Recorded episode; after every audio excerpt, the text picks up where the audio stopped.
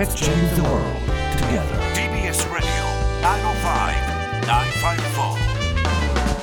発信型ニュースプロジェクト荻上チキ。セッションイスラエルとハマス4日間の戦闘停止パレスチナ自治区ガザでイスラエル軍とイスラム組織ハマスの間で続く戦闘について日本時間の今日午後2時から一時停止期間に入りました。4日間の予定です。戦闘停止はガザ全域が対象で人道支援物資の搬入も始まり仲介に入った中東カタールは休止の延長もあり得るとして恒久的な停戦につながることに期待を示しましたイスラエルとハマスは戦闘停止の期間中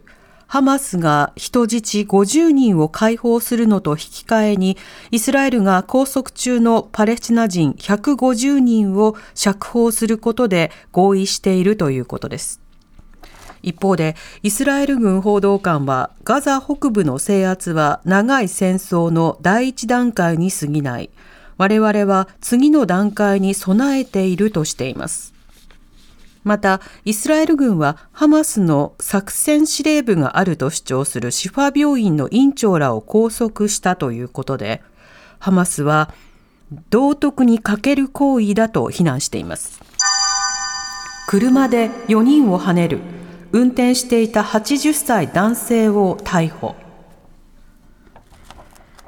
今日午前、東京都渋谷区で乗用車がガードレールに突っ込み、歩行者4人が巻き込まれました。4人はいずれも意識はあり、命に別状はないということです。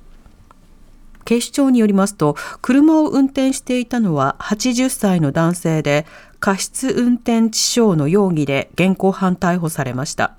ただ、嘔吐など体調不良の治療のため釈放され、車内には糖尿病の薬があったということです。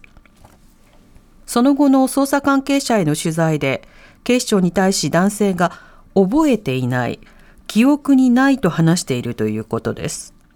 警視庁は事故当時の男性の体調について慎重に捜査しています。現場は東急東横線代官山駅から南におよそ150メートル離れたマンションや店舗が立ち並ぶ一角です。補正予算案衆議院を通過参議院へ。新たな経済対策の財源の裏付けとなる今年度の補正予算案が衆議院予算委員会で採決され、自民公明のほか日本維新の会と国民民主党などの賛成多数で可決しました。これに先立ち補正予算案に関する締めくくり質疑が行われ立憲民主党などは政府が打ち出した経済対策の一環である給付と減税について岸田総理を追及。国民民主党はガソリン税を引き下げるトリガー条項の発動を含めた協議が行われることを踏まえ、賛成に回りました。今年度の補正予算案は、一般会計の総額が13兆円余りで、このうち物価高対策として所得税などが非課税の低所得世帯に対する7万円の給付金やガソリン代などの負担軽減措置の延長費用が盛り込まれています。補正予算案は衆議院本会議で可決され参議院に送られました。台湾総統選野党候補の一本化は実現せず来年1月に行われる台湾の総統選挙は今日が立候補届出の最終日ですが候補の一本化で合意していましたが最大野党国民党の江遊義氏と第三勢力民衆党の柯文哲氏がそれぞれ立候補を届け出ました。両党は中国を警戒し親米親日路線を進める与党民進党の来清徳候補に対抗するため、総統候補の一本化に向けて協議してきましたが、両党とも譲りたくない思惑があり決裂。与党優位の選挙戦となる可能性があります。一方、中国は民進党の来清徳氏を台湾独立派とみなしていて、来氏が当選した場合、台湾への圧力を強めるとみられ、総統選前後にも揺さぶりをかける可能性もあります。低気圧が発達。北日本などで暴風雪の恐れ。急速に発達中の低気圧や強い冬型の気圧配置の影響で北日本や北陸では明日にかけて荒れた天気となる恐れがあるとして気象庁は今日猛吹雪による交通障害や暴風雪高波に警戒するよう呼びかけています。北海道の宗谷岬では午前8時過ぎに21.5メートルの最大瞬間風速を観測。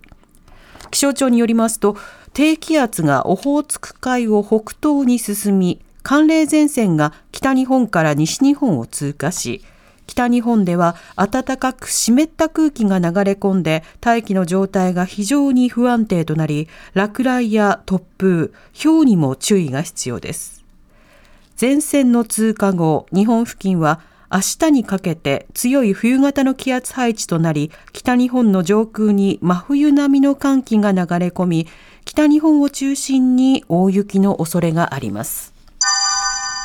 柿沢議員側から運動員に報酬か。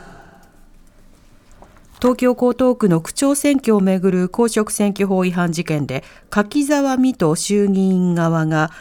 木村弥生前江東区長の陣営スタッフらに報酬を支払っていたとみられることが分かりました。支払いの対象は少なくとも10人余りで合わせておよそ90万円とみられています。東京地検特捜部は買収の疑いで関係先の家宅捜索を行っており秘書やスタッフらを事情聴取しているということです。公職選挙法では運動員への報酬は選挙の告示後届け出をした人に規定額を支払うことは認められていますが告示前に運動していた疑いもあるということです。TBS ラジオ。TBS ラジオ。荻上チキ荻上チキセッション